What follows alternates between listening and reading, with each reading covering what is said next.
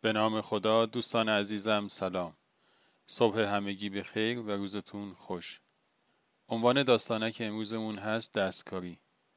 این داستان رو دوست خوبمون آقا احسان عزیز روایت کردن. از شما دعوت می‌کنم که با هم اون رو بشنویم. به نام خدا. یه روز یه مرد خوشقلب و مهربون یه پیله پروانه دید. بعد چند روز دید این پیله پروانه داره سوراخ میشه. نشست و ساعتها نگاه کرد به تلاش پروانه که این پروانه داشت تلاش می‌کرد تا از درون اون پیله بیاد بیرون.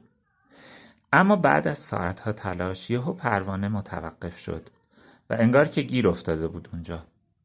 اون مرد خوشقلب فکر کرد که پروانه گیر افتاده و دیگه نمی‌تونه بیاد بیرون.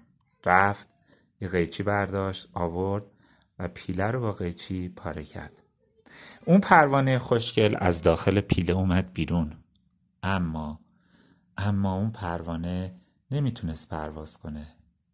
یک پروانه نحیف کوچیک با بالهای ضعیف و کوچیک بود که دیگه نمی‌تونست پرواز بکنه.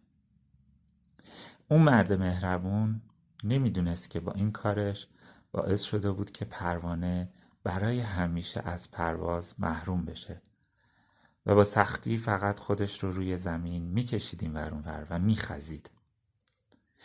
اون پروانه درون اون پیله اگر با چالش روبرو می‌شد و به سختی میافتاد این سختی و این چالش باعث رشد بالهاش می‌شد و باعث جریان پیدا کردن خون توی بالهاش می‌شد و باعث می‌شد که بالهاش رشد بکنه. اما اون مرد مهربون جلوی رشد بال پروانه رو گرفته بود و پروانه دیگه نتونست بلند پرواز بکنه.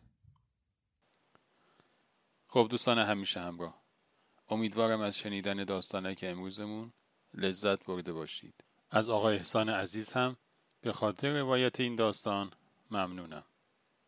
تا روزی نو و قصه دیگر شما رو به خداوند بزرگ می سپارم خدا نگهدار.